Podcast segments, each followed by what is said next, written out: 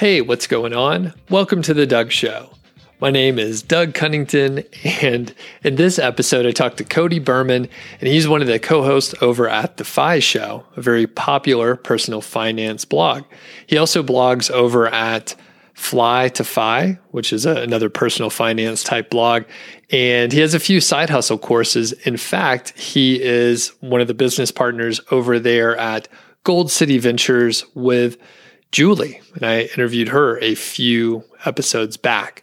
They have a few uh, f- sort of freebies out there. Cody is working on the e printables, so the Etsy printables side hustle course.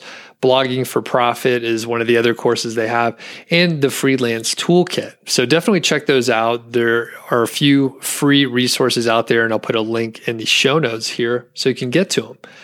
Cody is a 20 something entrepreneur and he's a speaker.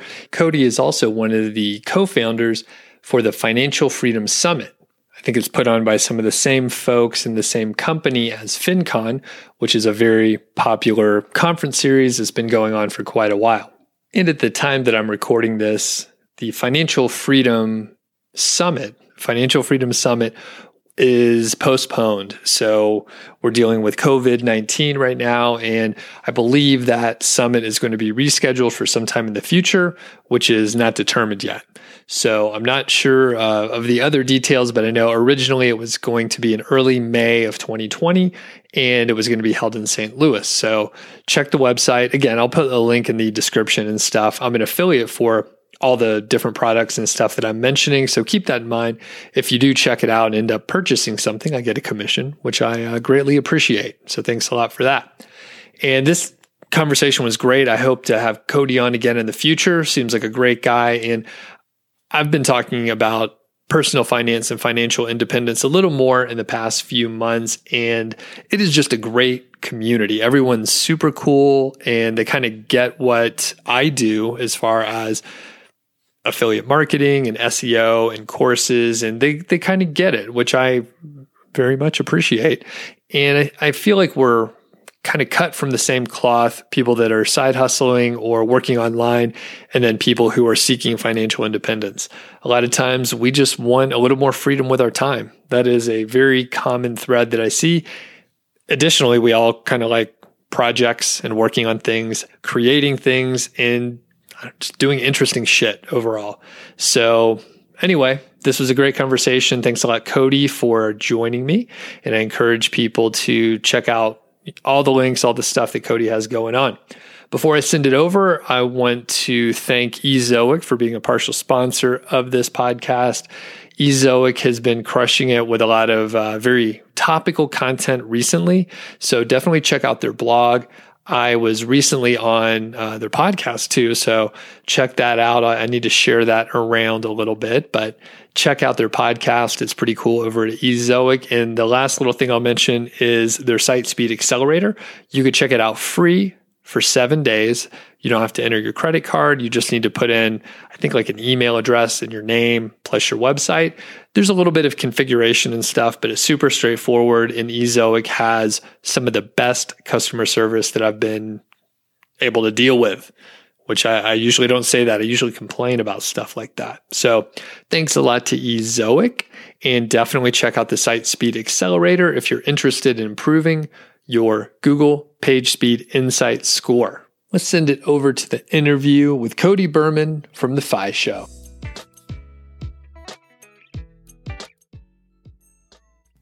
Hey, what's going on? It's Doug Cunnington here, and I'm here with my new friend, Cody Berman. How are you today?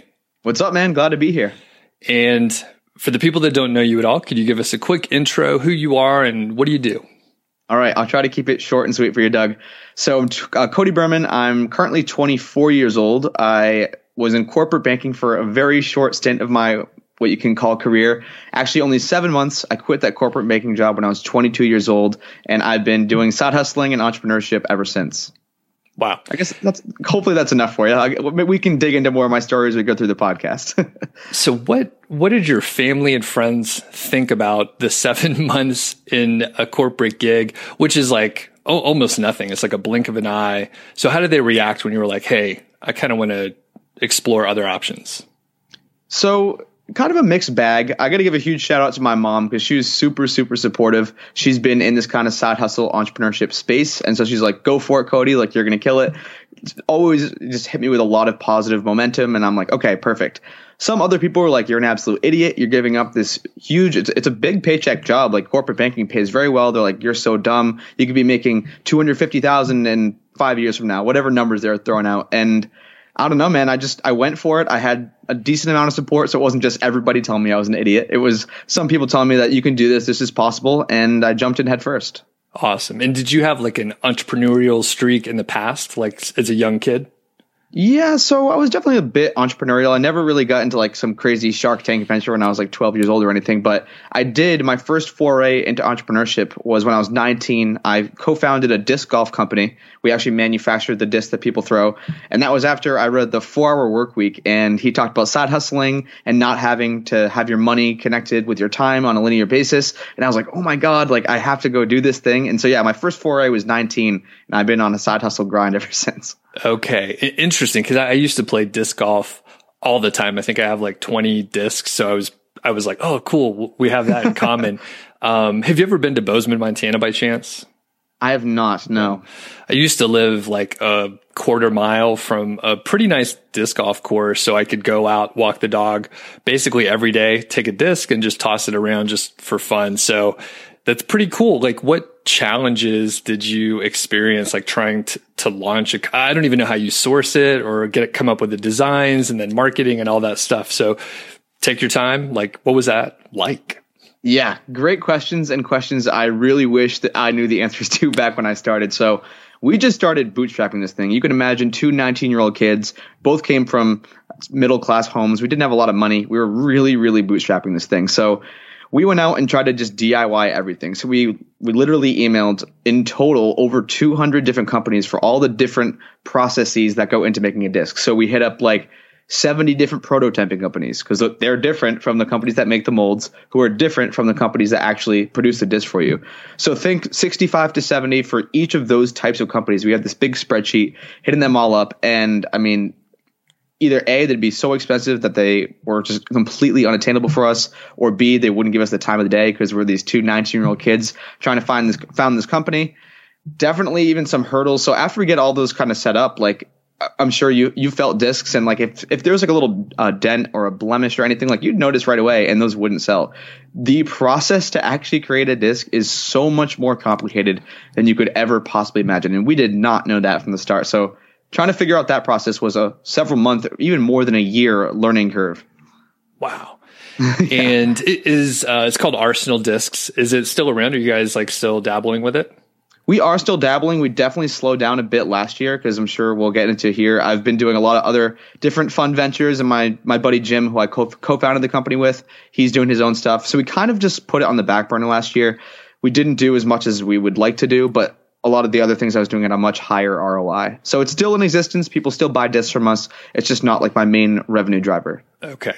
And it was spawned from the four hour work week, which my audience is very familiar with. I didn't read it for a while. I think it was maybe like seven years after it came out. But did you try to follow the model like pretty closely?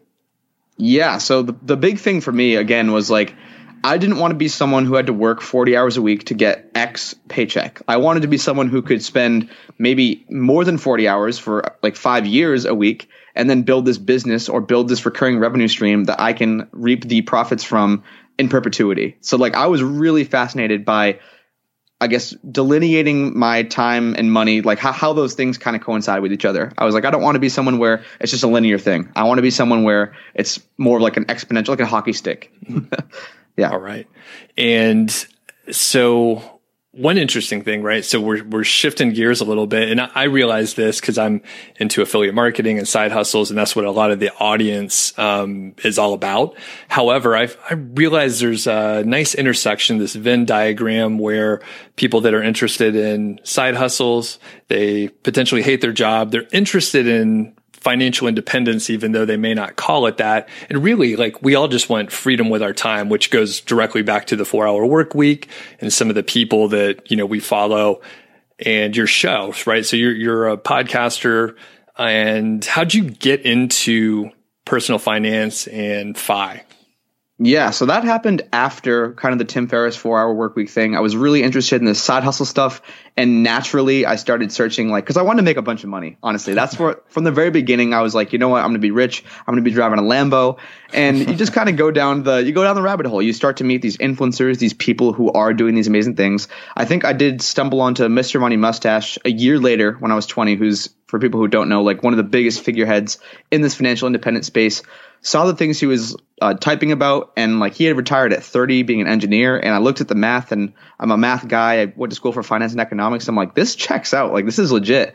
And so all of a sudden my brain just got rewired. My goals got completely rewired. Instead of that lambo i just wanted unlimited time. I wanted freedom to hang out with my friends freedom to spend time with family freedom to travel and take a month off if i wanted to. And that's ultimately i love that you said that because i think that is literally the bottom line that connects everyone in this whole financial independence, side hustle, entrepreneurship space is that time freedom. Indeed. Thank you. Cause I, again, I, am like seeing the connection cause I'm, I have my foot in both areas and I'm, I think I was just a little bit interested in FI. And I think I found, uh, Pete's blog a few years ago when I was trying to figure out what to do with some excess money. Good problem to have.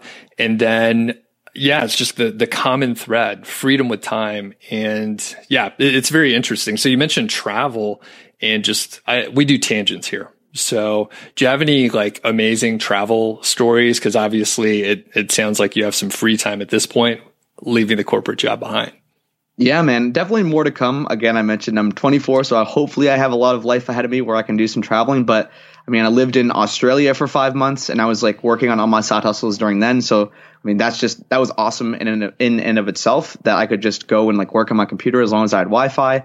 At let's see, we're recording this in March, so four months ago, the entire month of December I spent in South America, and I could still do all my stuff there if I needed to log on. Well, luckily I'd built some systems so I didn't have to be too present, but yeah, man, like just, just kind of building a life where you can go like take off a Friday. Obviously, these are way bigger examples, like taking a month off to go to South America. But if you have the liberty to take off a Monday without asking your boss for permission because, you know, you have a sick family member that you need to bring to the hospital, like that is the ultimate. That is why I'm doing this. Like that's why I'm pursuing financial independence. It's not because I want to quit my job or because I hate work or anything like that. It's just like being able to control your time and not have someone breathing down your neck saying, no, Cody, you can't do that today. Right. And we're going to get into uh, some of the details of the side hustles and that sort of thing. But at this point in time, are you, as I'm interviewing more people, a uh, little little backstory, as I'm interviewing interviewing more people in the FI community, we use retire because that's what the press calls it. But a lot of times folks are working, but they're working on the stuff that they want to work on. So I assume that that includes you because you are indeed do, doing many things. Are you financial independent? Right now? So I like this question. It's an interesting question. So there are many definitions to financial independence, as well as retirement, as well as financial freedom.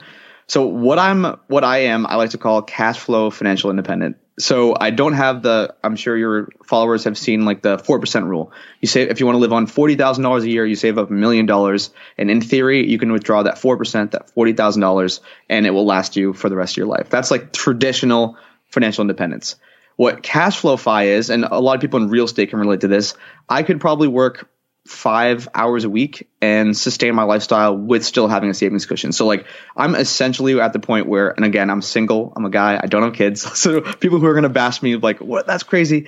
Um, so my lifestyle is pretty cheap. I'm, I'm definitely a frugal guy, but yeah, having that liberty and having like the five hours a week or less of time that I actually have to work, quote unquote, or quote unquote have to work um, that's what I call cash flow fi or cash flow financial independence.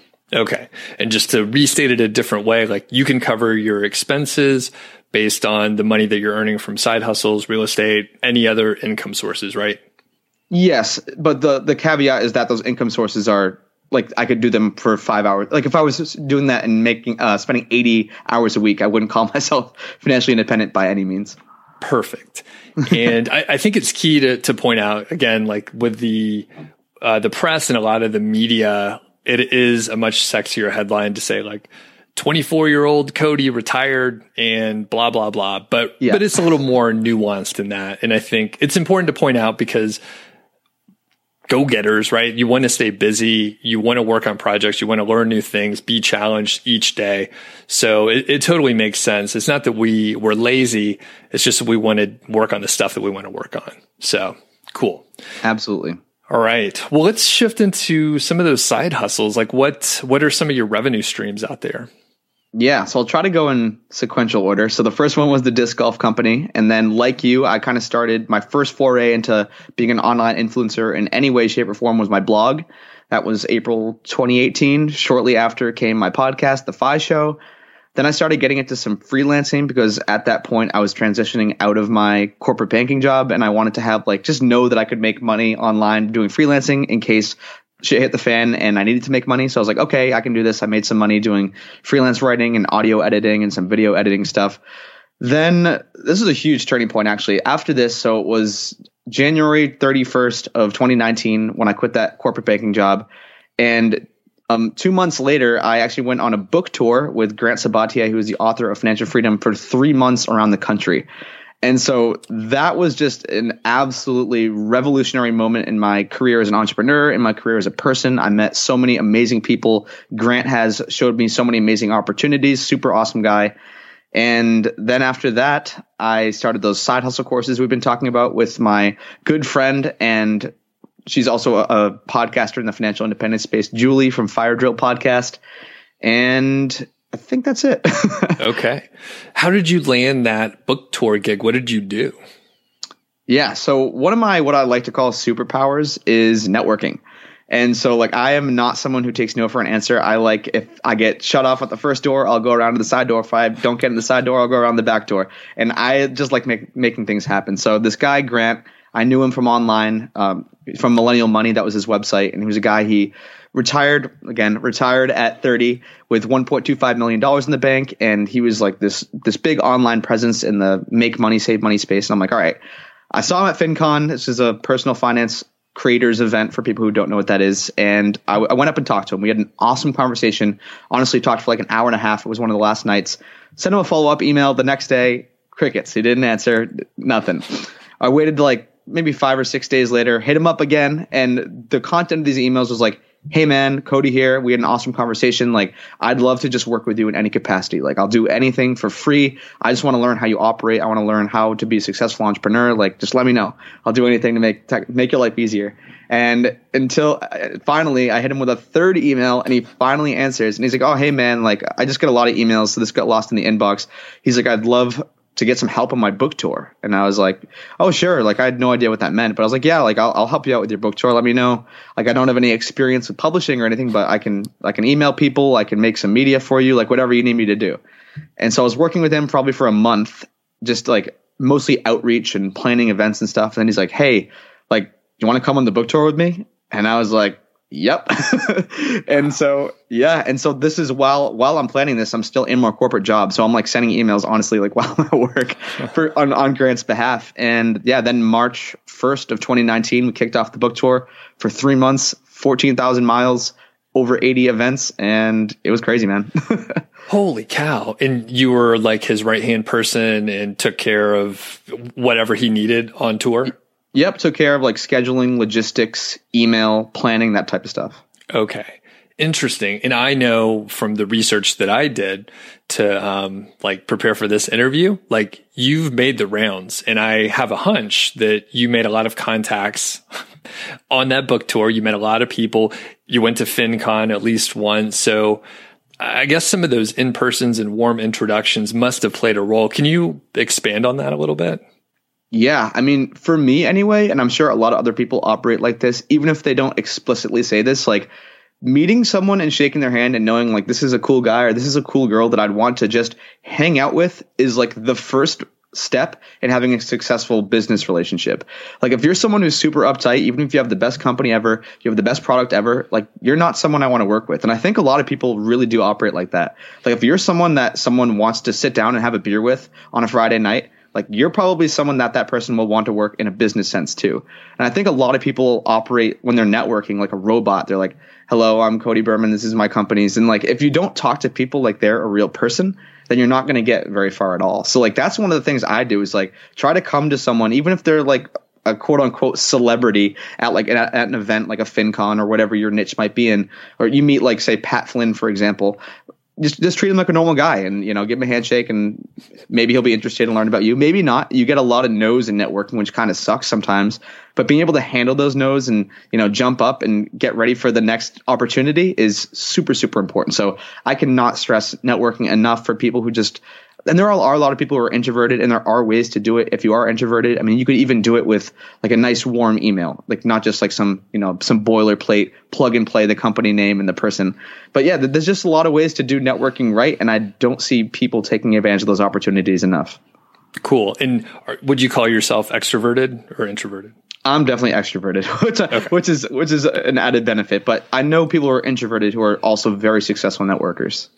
And well, I, I was going to say I'm pretty introverted. I, I, won't claim that I'm a successful networker, but you and I are talking now. So I, exactly. I sort of wiggled my way around, but um, I actually live pretty close. I live in Longmont. I don't know if I told you that, but I live oh, close yeah. by to like, uh, Carl and Mindy Jensen and, and Pete, Mr. Money Mustache. I work at the co-working space and it would have been very easy to come come as a like fanboy or something like that. But luckily I was just I wasn't even super familiar with a lot of the people that work out here at Triple M HQ, but there's a lot of cool people and I've interviewed a few of them. And I think you definitely can do it as an introvert, but yeah, treat people normally and don't make them feel weird. That's the big thing. Don't make people feel weird. Have you had any experiences um, where because you're a bit of a celebrity now. You've made the rounds on a lot of these big shows. Appreciate it. yeah, yeah. Do you have do you have any fun stories where um and if if not, if you don't want to embarrass anyone,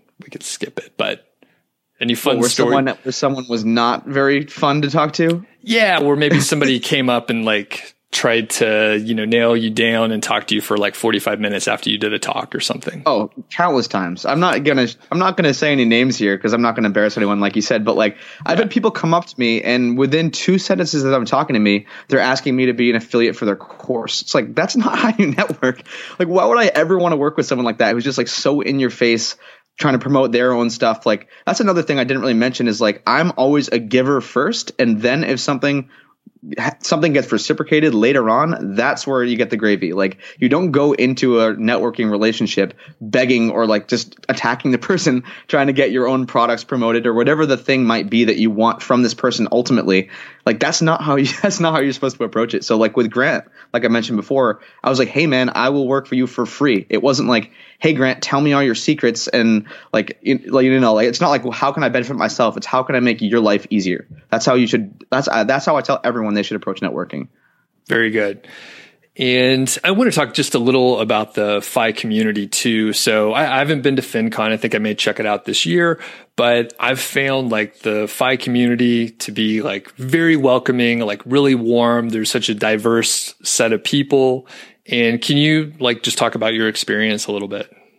Oh yeah, man, and that is 100% accurate. You should definitely go to FinCon because there are a lot of FI community folks there. Hopefully, I'll see you in 2020 in uh, was Long Beach, California. Yeah, but yeah, so the first kind of transformative event for me was actually this thing called Camp FI or Camp Financial Independence. And that was in January of 2018 down in Florida. And the reason why I wanted to go there, one, was because I like the FI community, but two, I live in Massachusetts and it's not warm in January. So those are kind of the two things that pushed me to go to that event. And I didn't really know anyone. I knew Jonathan and Brad from the Choose FI podcast. I knew a couple of other names there, but you know, I, I was like quote unquote nobody. Nobody knew who I was. I didn't really know anybody else.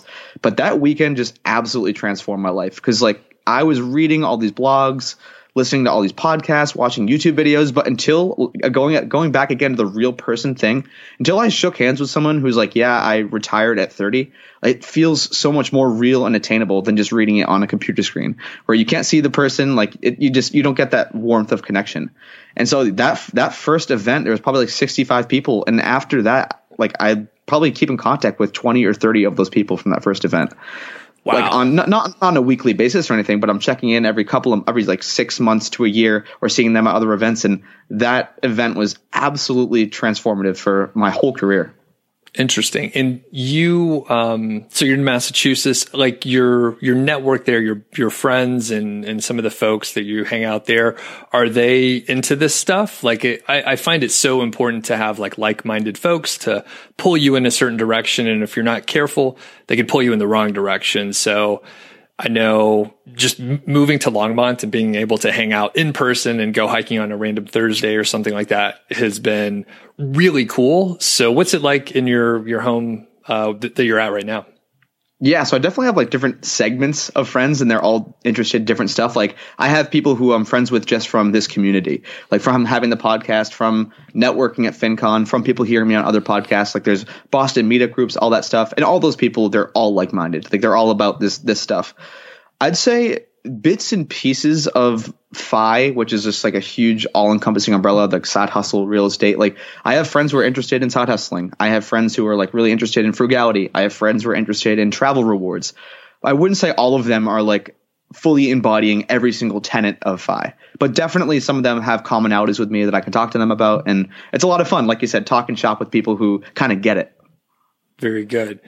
And let's, can we talk a little bit more about mindset? And w- was there any like big shift for you? Was there any like specific moment? May- i guess maybe when you were um, in high late high school or like early college was there anything where everything changed for you? Yeah well the first one is definitely the four hour work week one. That was when i realized that like time and money don't have to be linear, linearly connected. Then i'm trying to think I really had a good mindset shift after the book tour. Like when you take that many months off from the stuff you're doing, like I basically put a pause on the blog. The podcast, we had pre recorded a bunch of episodes, so that was still going. But like I really got to take a step outside of my businesses and then refocus on the highest ROI things. So I was doing so many things. Like I'd spend three hours doing something that literally had no positive impact on my business just because I either like thought it looked good or I thought it would have some kind of impact. But I feel like a lot of people do do that too. Like you get so trapped in the day to day of your business that you never take that step back and realize like, am I heading in the right direction? Like if you, if you, for example, were just to make a bunch, like you spend so much time on a YouTube video, you spent like 20 hours creating this five minute video and then you have like a thousand people watch it. Like the ROI is probably not there for you. But if you can identify those things that obviously everyone listening and watching, it might be different for you. But if you can identify like those three or five big things that are going to move your business forward, that's when you can really start to get ahead. So I had a huge shift in mindset and priorities after that book tour when I kind of recalibrated myself. Perfect. So what did you do after that? How did you implement? Started building systems and hiring VAs for stuff that wasn't worth my time or that I could have a much higher, ROI doing something else. So, for example, like I'm super frugal and so I'd hate spending money on even like software, a $10 a month software that would make my life so much easier. I would find the workaround that would take me, you know, even if it was like 10 more minutes every time I did that task, just because I didn't want to pay that $10 per month thing. And now I've gotten over that and it has just made my businesses one grow and two just made my life so much easier and I do not have to work as hard and as long on certain things. Cody. Yeah, me too, man. Cause it's like, oh, I could figure out a free way to do this. And why don't I just spend 20 hours trying to figure out how to like code this weird thing that's not yeah. supposed to integrate? So yeah. do, do you have any example? Like, did you use like Zapier or something like that? Or what are some specific tools um, that you're paying for now? Oh yeah, okay, perfect. So I love Zapier. I do have the paid version of Zapier, and that just like that makes my life so much easier. I can have forms that automatically put people with certain tags in my email list. I can have people get sent an email once they opt into something. Like I love Zapier. Uh, ConvertKit is another one that's absolutely huge. I was trying to do everything for free on MailerLite and it's just not quite as functional as ConvertKit. ConvertKit has just so much more optionality, and the tagging is superb, and you can like put people through year long funnels if you want to. So ConvertKit's another big one. Canva Pro, I do a lot of like graphic design type stuff, especially with now that I have the Etsy shop going. So that was a, another one that I didn't want to really invest in, but I'm like, you know what? It's so much better than just the free version of Canva. What else do I use? Um, QuickBooks, that's another one that I was just like, I'd only use an Excel sheet to do all my accounting. And QuickBooks has made that process so much better. And like I used to spend so many hours going through and trying to figure out my taxes, and now it's just like basically the export button. wow, that's pretty awesome. Yeah, and and once you start, you know, getting money in, it obviously it feels a little more comfortable, so you're not going in the hole or anything yeah. like that, which as a frugal dude, you probably wouldn't be doing that anyway. So, yeah. All right, cool. And I know you're big time into to health and, and fitness and stuff like that. And you, you fed me something you sort of wanted me to ask you about, which I think it's great because I'm, I'm sort of, I try to be healthy, but I, I actually drink a lot of beer. I'm a home brewer. So I drink a lot of beer, like my alcohol, but how, how does health and personal finance like fit together for you personally? Yeah. Well, first of all, Doug, you look like a fit guy. So I don't know if you're, you shouldn't be bashing yourself, but I, I think there's so many similarities or parallels you can draw between personal finance and health and health and wellness. And like for FI, for example, like a lot of people don't want to go through the, it's, it is hard work at first to kind of rewire like your spending. Cause if you're, you know, the big thing about FI is just like spend less than what you make and invest the rest. That's like, that's, if you had to boil it down to one sentence, that's pretty much what financial independence is all about. And it's kind of the same thing with like eating and dieting. Like it might suck for the first week if you're, if you, all you do is eat junk food and you don't monitor the things you're eating, you're eating a ton of simple carbs and processed foods and sugar and stuff yeah, that first week's gonna suck. Maybe even the first two weeks will suck. But once you kind of rewire the way your brain thinks and you're like, okay, this healthy food's actually pretty good, it, it just takes that one little shift and then the rest of your life will be so much better. And it's just, it's the same thing with money. Like you could be living paycheck to paycheck, and if you do have the margin, if the if the reason why you're living paycheck to paycheck is because you're spending on frivolous things, and then you cut those things out and realize like, hey, my time is a lot more important than my money. It just takes that little mindset shift that may, might take a couple weeks, maybe a couple months, and then your whole life is absolutely transformed after that. So when people ask me like about financial independence, I always try to draw that parallel between like health and wealth. I think it's a it's a really good one to draw. Interesting. And have you read the book uh, called The Power of Habit by Charles Duhigg? I have. So early in the book, and I, I haven't read it in probably 18 months or something. I need to reread it again, but there, there is the concept of the keystone habit. And I, I can't remember exactly what it was, but if people go to the gym and work out, even if it's a terrible workout and they just walk in the door, put their, their bag in the locker and then walk around and then go home after that. it's, it's better and they end up being more disciplined and they spend better. Their personal finance improves and just everything like gets better if they can like basically delay gratification. Like the whole thing is de- delayed gratification. So I, I, I definitely think it, it goes hand in hand and it's hard. It, it, sucks when you're, you know, thinking about food. I, I intermittent fast pretty often, which Me I too. think that, that helps a lot. Do, do, you find like mental, uh, benefits as well? Uh, a little bit. I definitely have more clarity. I think when I don't know. It's it's definitely helps just like fine tune my my body and mind. As corny as that might sound. yeah, like um, how often do you do it? Like, what's your protocol? There's a lot of different approaches. Yeah, I do it every day, so I don't start eating till noon every single day, and I usually try to cut off at six. I try to keep, do a six-hour eating window. I cheat on the weekends, absolutely, because I drink pretty much every Friday and Saturday, and then drinking leads to eating not so good food. So those are my cheat days. But okay. on the good days, on normal days of the week, I'm typically eating in a six hour window and eating a really clean diet. Okay. And do you have any like, um, any social issues like you want to hang out with some other friends and go to trivia on say a Wednesday night? Is it kind of weird where you're like, you know what? I'm, I'm stopping eating. I'm not drinking anything and you're just like drinking water or are you able to like tailor it pretty well to exactly how you want to, you know, handle your your social life?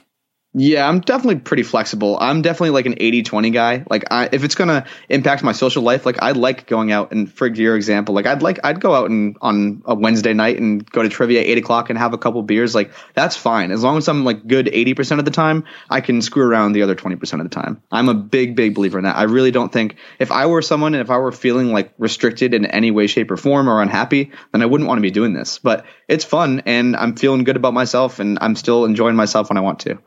Awesome. Yeah, I think I end up doing that too. Just, you know, you want to go out and hang out and I like to try new beers and all that stuff. And there's plenty of breweries around here. So, all right, let's dig in a little bit for the Etsy uh, shop that you have. I'm basically completely ignorant on Etsy. Can you describe uh, number one what it is for the people that have like no clue, and then what do you, what do you sell on your shop? Yeah, so I'll give a shout out to my business partner Julie because she turned me on to this. I had no idea. I'd like never really been on Etsy, and I know a lot of my guy friends. I know Etsy's it's like eighty five percent women or something like that. I didn't even know you could make money on Etsy, but she showed me that she was making all this money making these bachelorette party printables, like all these games that people would print out and play at their their bachelorette parties. And I was like, wow, people like are paying you money for that, and you just make the design once, and then you can kind of collect profits in perpetuity. I was like, all right, that's really cool. And so we teamed up and built three different side hustle courses. The most popular one was this Etsy one. So I hopped on and I started building up my Etsy shop and it was doing pretty good, but it wasn't until the week of Valentine's Day. So I made a bunch of these like Valentine's Day themed printables. Like I made love coupons. I made these like custom Valentine's Day cards. I made like classroom Valentine's, just all this different stuff. Cause one of the big things on Etsy is like if you can keep up with seasonal trends, it will really reward your wallet. So this week, that week, I was skiing in Lake Tahoe. Literally had my phone just in my pocket. We were in the lodge for lunch, and by noon, I had made $138 from my printables, literally while I was skiing on the mountain. And I was like, "This is super cool. I'm onto something here." And yeah, man, it, it's been really fun ever since. And Etsy is always changing. It's like a fun game. It's kind of like with blogging, like you're always looking at your analytics, trying to figure out which tags work and how you can, you know, get a leg up on the competition. But it, it's been a good ride so far. Awesome. And I take so you were basically unskilled and you were you worked through the course material so you have like a pretty fresh and real case study on like selling stuff on Etsy. Yeah, yeah, pretty much. I mean, I had some background and minimal background in graphic design. By no means am I a professional graphic designer, but I mean, I can make something that looks halfway decent. So yeah, no professional skills here. And Julie put together a bunch of awesome videos, and then I came in and added some videos later after I'd absorbed the course content and started to do my own stuff with my Etsy shop. And yeah, pretty much a, a living, breathing case study. Super cool. And you're using Canva Pro to create the designs or whatever. Um, I have several different ones. I do like Canva Pro, but a lot of my ones are editable, and you cannot do that with Canva Pro. So I'll like I'll build like the background of it in Canva Pro, say for like an invitation, and then I have this software called Corjl, where someone can go in and they can type like you know Doug's party RSVP at you put in your phone number because it wouldn't make sense to just have like a, a blanket invitation without the right uh, information. Yeah. Gotcha. And it sounds like a pretty passive thing. Like once you have it set up, uh, aside from like having to come up with like St. Patrick's Day is coming up soon. So, um, you would have to sort of like match those holidays or have some sort of evergreen concept. Like, you know, Ju- you mentioned Julie has like a bridal shower. So those are always going on, right? Yeah. Yeah. And yeah, uh, what you're talking about is like it's pretty passive once you once you make the designs. Like I could probably not touch my shop for a year like I could just stop right now and I'd probably make like maybe fifteen hundred or two thousand dollars. Okay. Which isn't like groundbreaking amount of money, but it's super cool and it's zero maintenance. Yeah. And um, is there any like customer service that you have to deal with, or it's like all print on demand kind of stuff, or? It's pretty much all print on demand. I have gotten a few questions. Like I think I've only gotten four questions ever, which is awesome. It's pretty self-explanatory. I try to be very clear in the description, like this is a digital item, nothing will be shipped. Like this is how you edit. And then there's like a little demo they can use on that Corjl website I was talking about. So yeah, it's, it's pretty hands off, man. Like it's, it kind of runs itself after you make the designs. Pretty cool. And where, where do you see it sort of shifting? You mentioned it's like always kind of changing. There's a lot of analytics. And I know once people have data in their hands, they can start making like smarter decisions. So what do you see it say in the next six or eight months? And I, I know you were just working through the case study, so you may, you're not like on the cutting edge of like what's going on, but fair. Go ahead. Yeah, yeah. I've definitely been learning a ton too. And especially that we have all these people in the course. Like I'm there, like I have to do research. And if I don't know the answer to a question that they ask in our Facebook group, like I have to go research it and then it forces me to learn more. So I've become pretty much pr- pretty close to in what I call expert in the past how many months now? Eight months or nine months since we launched the course. Um, but to answer your question directly, they've been changing a lot with like visibility. So they've been changing around. Like it used to be like Etsy promoted listings, and now it's Etsy ads. And they're actually rolling out like this new Etsy ads thing where you can like delineate whether you want to advertise on Google or on Pinterest and all this cool different stuff. And so I think that's going to be the game that Julie and I are going to be playing over the next several months is figuring out how to optimize and get the most ROI for your ad spend because now they're making it where it's just like check a bunch of these boxes and that's where your ad that's where your Etsy product is going to show up. Whereas before it's just like turn on ads, Etsy figures out how to uh, allocate that money. Okay. Very interesting. Yeah. With eh, all the search engine type, um, well, everything's a search engine now, but like Pinterest and then Instagram and, and, Facebook in the past, and like any way you could pull an audience in in a free fashion for a little while, eventually they start charging yep. for it and ads like become sort of like the default way. So that's exciting. And I guess once you know the ROI, you should be able to like optimize, assuming your designs are good and, and you're actually, you know, giving the customers what they want. So yeah, and, and it's always changing too. Like you just said, like if you were on Instagram five years ago, you're going to get a lot of traction from Instagram ads. Now they're super suppressed. Even YouTube now, like the ads are starting, or the, the, the, content and the reach is starting to get a little bit more suppressed than it was, say, five years ago. So you're always kind of trying to find the next thing, the next big thing that will give you a lot of organic reach. And so, yeah, that's, that's what we're working through right now. All right. And you do have a lot of side hustles. Um, any other favorites that you want to like highlight before we sort of shift into some more financial kind of nerdy stuff? Well, I don't know if you want to call this a side hustle, but so I teamed up actually with Grant, the guy I went on the book tour with, and PT, who is the founder of FinCon, and we're running what's called the Financial Freedom Summit this May. It's a over it's a thousand plus person event. We got 55 speakers. And yeah, man. So that's that's another one of my big. I don't know if you want to call it a side hustle. It's a, it's I mean it's a legit business and takes up a lot of time. But that's that's another thing I got on my plate that I've been devoting a lot of time to lately because it's in two months. Wow, where, where is it at? It's in St. Louis from May 1st to May 3rd. Awesome. Yeah, good time of year to be there when warmed up and springtime and all that. Um, what what are some like specific challenges that you've run into in planning like a big because it's an inaugural event, right?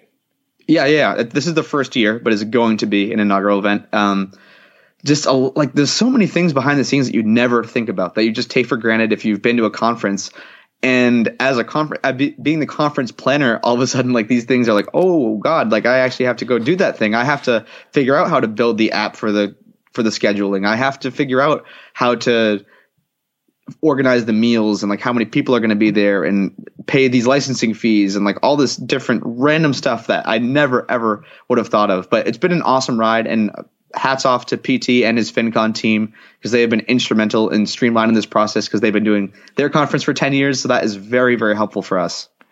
Wow, that's amazing. How, how many attendees did you say? Like over a thousand are going to be there? Yeah, we're still selling tickets, but yeah, it's going to be over a thousand people. We, we, I don't know exactly how many. The max capacity is 1,400, but it's going to be somewhere between a thousand and 1,400. Very cool. That's exciting. Yeah, I'm so new to the community. I didn't even know what was going on. well, yeah, yeah, it's, it's going to be fun, man. If you don't make it this year, I'll see you next year. right on. Okay, so shifting into some of the more financial stuff, like I said, um, compound interest and the rule of 72. Can you break it down for the people that haven't heard uh, the concept and why it's so important? Yes, I love this. And especially for people who are my age, because they're like, why should I start saving now? Like, I'm not going to retire for 40 years. It's like, no, that is the wrong way to think about it. So, the rule 72 basically states that if you divide the number 72 by the interest rate that you're expecting to get in the market, which let's just use historical returns over the past 100 years, it's about 7%. We'll use that. And that's like adjusted for inflation and stuff. So call it 72 divided by 7%. It's about 10. 10 years is the amount of time it will take for your money to double if you invest. So let's let's do an example and this might seem like a crazy far-fetched number but I like using this one. A 25-year-old, you know, they start working at 22 and they're saving really aggressively. They got a good job, they're making like 60 grand out of college, whatever. They save up $100,000 by 25. With the rule of 72, it's going to double every 10 years. By 35, they have $200,000. By 45, they have $400,000. By 55, they have $800,000. And by 65, that ripe old retirement age, they have 1.6 million. And that's without adding any contributions to that original 100K. So I love giving people that picture. Like if obviously that's a very big number and most 25 year olds don't have 100K, but like if you're someone in this community and you find out when you're 16 or 17 and that's what you want to strive for, you can honestly probably put your stuff on cruise control after you save that. And if you're if that's enough to cover your annual expenses using that 4% rule, it's just like a revolutionary kind of idea for people to even wrap their heads around. And a lot of people, unfortunately, we don't get taught this in schools. You don't get taught this in anything. Like you know, like a lot of parents and a lot of uh, teachers don't know this stuff. So like, who who's going to tell you if not someone from one of us or someone from the FI community? And yeah, man, I I love using that rule, the seventy two example like that. That's it's so amazing, and I think like I had heard of it when I was roughly your age. I'm 40 now, so 24 seems like so long ago to me, man. But uh, basically, I wish I would have known like how powerful it was. I, I, was a you know good saver compared to some of my friends. Um, I can't remember. I was saving like you know 15 or 20 percent, which is pretty good compared to my friends who were had had like debt and they had debt out of school and all that stuff. But if I just would have buckled down, it's like if you add more money to it, um, when you run the numbers, like you kind of have to try not to be a millionaire by the time you're, you know, it's crazy, right? yeah. Like the math works really well. And I mean, one of the key components, of course, is your expenses. Like, do you share your actual like personal expenses right now as a single single dude? What what are yeah. They? Yeah, absolutely. Um, so last year is definitely more than typical, but I spent a lot on my businesses. With business expenses, it was about 28 grand without business expenses, it was 19 grand. And so like that is super frugal for most people for someone who's living in the Boston area. Yeah, and, and that includes your business expenses? 28,000 includes business expenses. That's so crazy. Yeah, I spend I spend way more on software and other stuff apparently. So, yeah, mine's way more than that. That's cool. Okay. And, and, the thing is like a lot of people and you, you know this Cody, but like a lot of people just have no clue what they are spending and they may think, ah oh, 19,000, that's nothing. Or they may think 19,000, that's a huge amount. Like people just have no idea like where it's going. Were you always someone who knew their expenses, like say right out of college or something like that? Yeah, absolutely. And I mean, since I got introduced to the community when I was like 19, I was all about that expense tracking. And like, I always had like Excel models showing like my savings rate and how early I could retire and hit like a, the million dollar mark and stuff like that. So I've always been like, if I can maximize my savings rate, and that's another thing. The reason why I do this isn't because I like want to be deprived, and I'm not deprived at all. I, have a good time. But like once you understand, like I was just saying, the power of that savings rate, it's so crazy, man. And I know you're friends with Pete, and he has that very famous post called the shockingly simple math behind early retirement and like when you look at those savings rate numbers and like if you can achieve say a 50% savings rate like you're looking at a 10 to 11 year career it's crazy. yeah, it's it's very amazing, and people don't realize it until you look at the numbers because it, it all just sounds like we're crazy, basically. It does. yeah, a lot of people tell me I'm crazy, but I'm like, you know what? The numbers work out, and people are doing this. Yeah, and um, w- well, one thing is I, I don't really pay attention to the markets. I'm a big index fund person, and and then I have like my side hustles, and, and I'm generating income and all that stuff. So I don't really pay attention to the markets. I think they're down, right? Like the right now yeah. when we're recording this, it's like dramatically down, right? Yes. Yeah. I've been seeing a lot on I don't really follow too much, but all the people on social media are freaking out. and I know there's no I don't know if I want to call it backlash, but a lot of folks are like when there's a recession, when the market corrects, a lot of these fire people are going to have a rude awakening, blah blah blah. What are your thoughts on that? Because we've been on a market that has been ridiculous. I've I uh, actually went through a foreclosure. I've been through a couple down markets, and you know, I went through the dot com bubble, and then you know the big recession or whatever they call it. And I'm like, oh, you know what? This is great, but I know something's coming. So, what do you think about all this stuff, this bull market?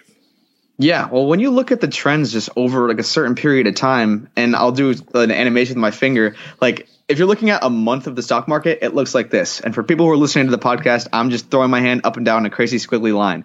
But if you look at the market over a 10 year span, it's just like a pretty, you know, smooth, gradual groove up. And that's what the market's done for the past hundred years. And so, yeah, of course, like if you are going to buy a house next year, you don't want to, and like you need all that money to buy the house that you're going to buy you don't want to put it into the market and then pray that it doesn't go down because it might go down and it might be down for the next three years. But you're not you don't you're not looking at that money to you're not looking to spend that money in the next three years. You're looking for that money to finance your retirement or like 10, 20, 30, 40 years down the road. So that's how I like to think of it. Like if you cannot if you need to touch that money then maybe you shouldn't put it into these retirement accounts like if you really need it for the best example i have is a home purchase but most of the time, like this is money you don't want to touch for a, really long time. And that's that's the money I'm putting away. Like I'm not planning on touching this money for decades to come.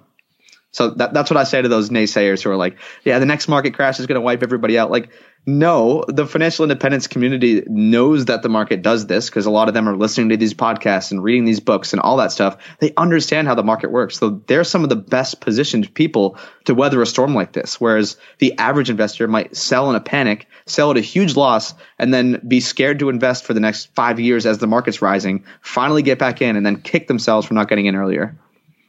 Well said.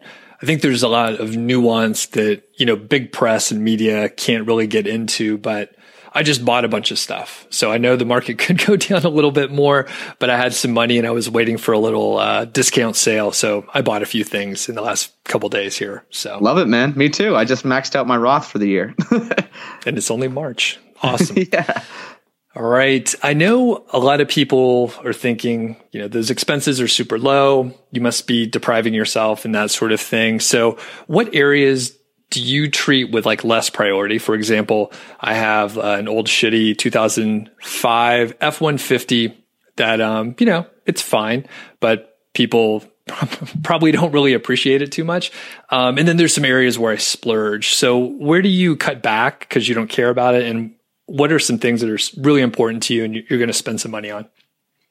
So I basically don't give a shit about housing or transportation whatsoever. Like I will literally live on a mattress on the floor in someone's basement if I have to. If that will save me the most amount of money. Like I don't right now. I'm in my apartment in Boston right now, but like I'm only paying $645 a month because I have some roommates with me and we got an awesome deal. So like that's saving on housing. Transportation, I actually I didn't buy the car I have now, but I inherited it because yeah, long story. I inherited this car. I didn't pay for it. Um, food is one I definitely save a lot on. I try to minimize my grocery bill as much as possible.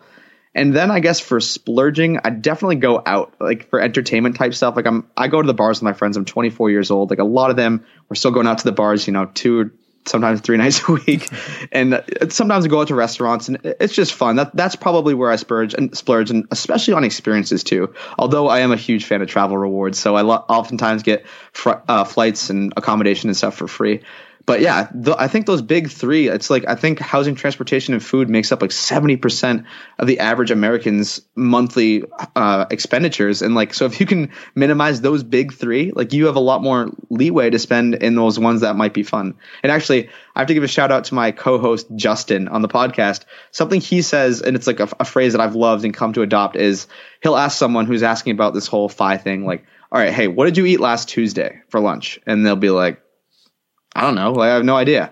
And he's like, okay. He's like, what's the last like fun concert or experience or event or something you went to? And their eyes light up. They're super pumped. They're telling you all about it. And he goes, that. He goes, that's what you, you should be spending money on. Why should you spend a ton of money on the things that you're going to forget a week later?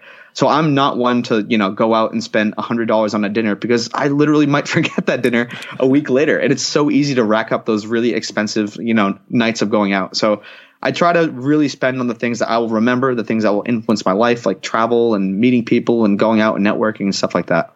Awesome. And you mentioned travel rewards. Any quick tips for, you know, people that haven't been taking advantage of that? Yes. Okay. So a lot of people, it's like such a scary thing, and people are like, this has to be a scam, right? myself included before I kind of got into this whole movement. I was like, there's no way you can just like hit a minimum spend on a credit card and then you get all these points and you can just like go to Europe for free basically, but it works. So for people who are who've never kind of gotten the space before, do a little bit of research. But there's just some like boilerplate easy cards to start with. Like a lot of people, I tell them Capital One Venture or like the Chase Sapphire Preferred. Like those are super easy cards to get and then fi- not get. You have to have a decent credit score, mm-hmm. but to figure out how to use. Like basically, the gist of Travel Rewards is you're trying to hit all these different sign up bonuses. So like I have actually my one of my Chase cards right here, and so I got the Chase card. You have a three month window to spend four thousand dollars, and then if you hit the the minimum spend within that window, you get this big sign up bonus. It was like sixty thousand points. Sixty thousand points, like through the Chase portal, for example, with this specific card, that's a round trip to Europe. Like that's a round trip to Europe on United or British or like a lot of these partner airways that you can cash in your points and that stuff it's just like easy like i'm not changing my spending i'm not spending extra money on stuff i wouldn't typically purchase i'm just getting the card, paying it off every month. That's a big thing. Do not carry a balance on these credit cards. I've heard of people who are like, yeah, I love travel rewards, like, but I have a three thousand uh, credit card balance. I'm like, that's not that's not how to do it. but yeah, man, like it, it just get started, and you don't have to get, get crazy with it. Like I've had like 25 cards at this point because I'm like really into this stuff. But just get one, and once you kind of once you get the feeling of it, and it's fine if you don't get another card for another year down the road. But if, if you can get one cool free vacation or flight out of it, that is totally worth it in my book. Oh yeah, and I another vote for Chase. I think I have a Chase Ink., which is the business version. And I, yep. going back to the expenses, my business spends a decent amount of money. So I, I think I got 80,000 points for spending, say, $5,000 in eight months or sorry, yep. in six months or something like that. So yeah, you can accumulate points. And then if you get a business card, you know that you're like, you're always accumulating points. And I, I don't look too often.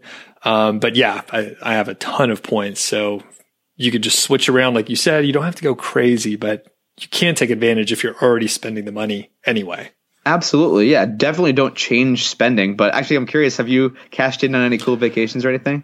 Not, not recently, but, um, a couple years ago we did, I think we, we got like, it was a cross country trip. I used to live in Atlanta. So we, we flew to SF and got like first class tickets and did like a, a coastal road trip up to like Portland and Seattle. So that, that was awesome. And we took advantage of, you know, a lot of the, um, a lot of the points that we had accumulated as well as the the first class seats. My wife doesn't love to fly. Oh, sweet. So having awesome. the extra room and endless drinks always helps. it does help.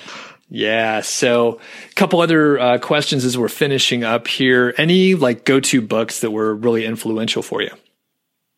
I know um, I've said the four hour work week a hundred times, but I'll say it again. I love the okay. four hour work week. Um, outside of personal finance, some books that have really shaped like the mindset and way I think about stuff. I don't know if you've ever read anything by Yuval Harari. He's the author of Sapiens and Homo Deus and 21 Lessons.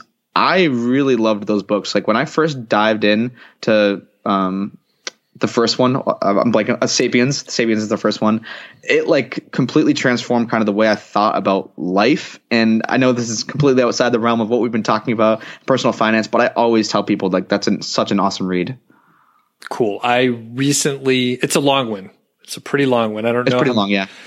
I, I listened to the audiobook on like a long road trip, and it was it was great. Like I just kept I kept one like wanting to drive longer so I could keep listening to it. So cool. And then any big mistakes? You've started a few companies. You're working on a lot of exciting new things, uh, trying new stuff. Any highlights of your mistakes?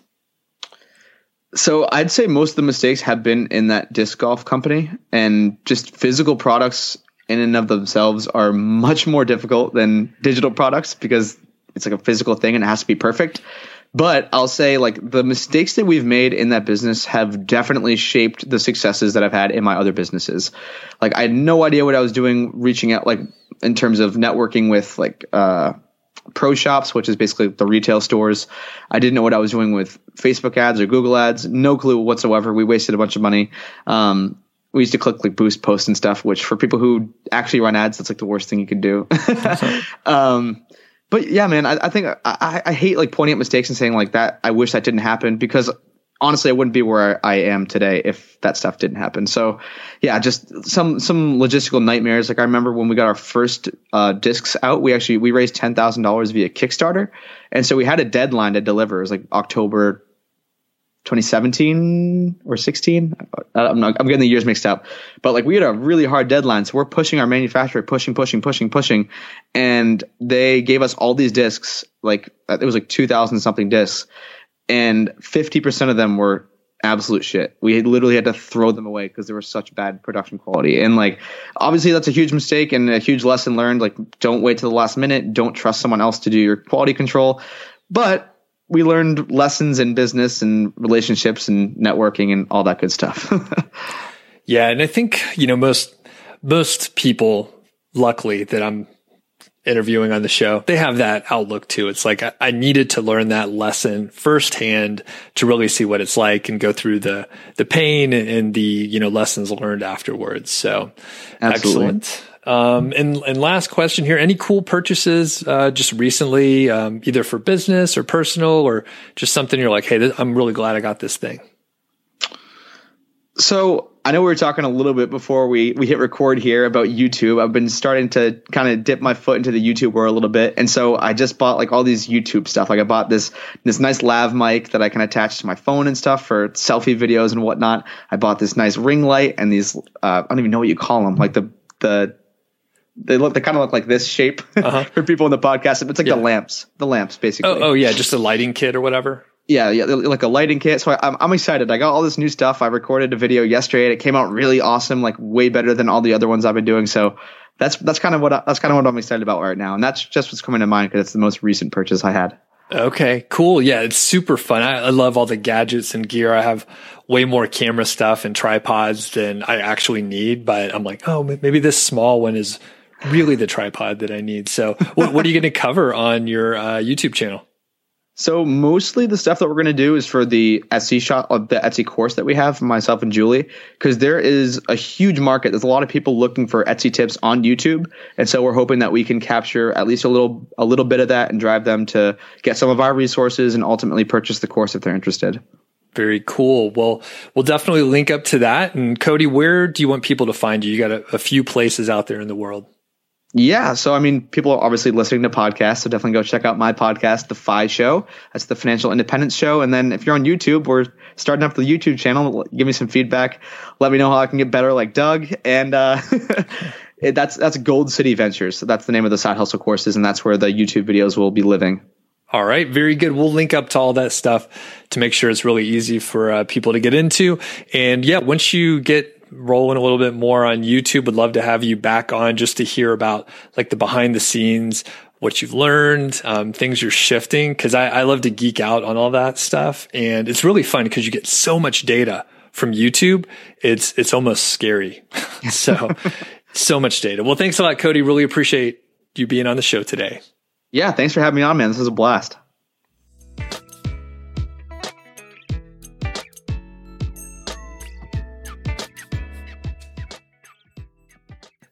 Thanks again to Cody. Really appreciate his time.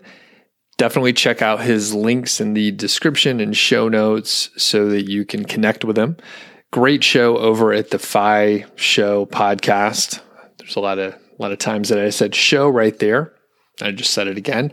But moving forward here, I will be trying to connect with Cody again, hopefully once he's rolling more on the YouTube side, which is very exciting. I, I love YouTube myself. If you happen to be listening to the Doug Show for the first time, welcome. I'm glad you checked out the show. If you like the interview with Cody, I did one with uh, Julie, one of his uh, partners over at Gold City Ventures. So you should check out that episode. I also talked to Carl and Mindy Jensen. I'm assuming that you have an interest in the you know FI topics. I interviewed uh, Carl and Mindy individually, so I got to chat with them at length. Both uh, very interesting interviews, very sort of long form. They were really fun to do. And if you um, you know you want to hear some of the success stories for Amazon affiliate marketing, that's primarily what this show um, covers most of the time. So check out some of those episodes. I think it's one of the greatest ways to start a side hustle is with affiliate marketing, starting a blog and you know what? These days you could do it on YouTube or many other places. So definitely um, check out some of the other episodes, and we'll catch you on the next one.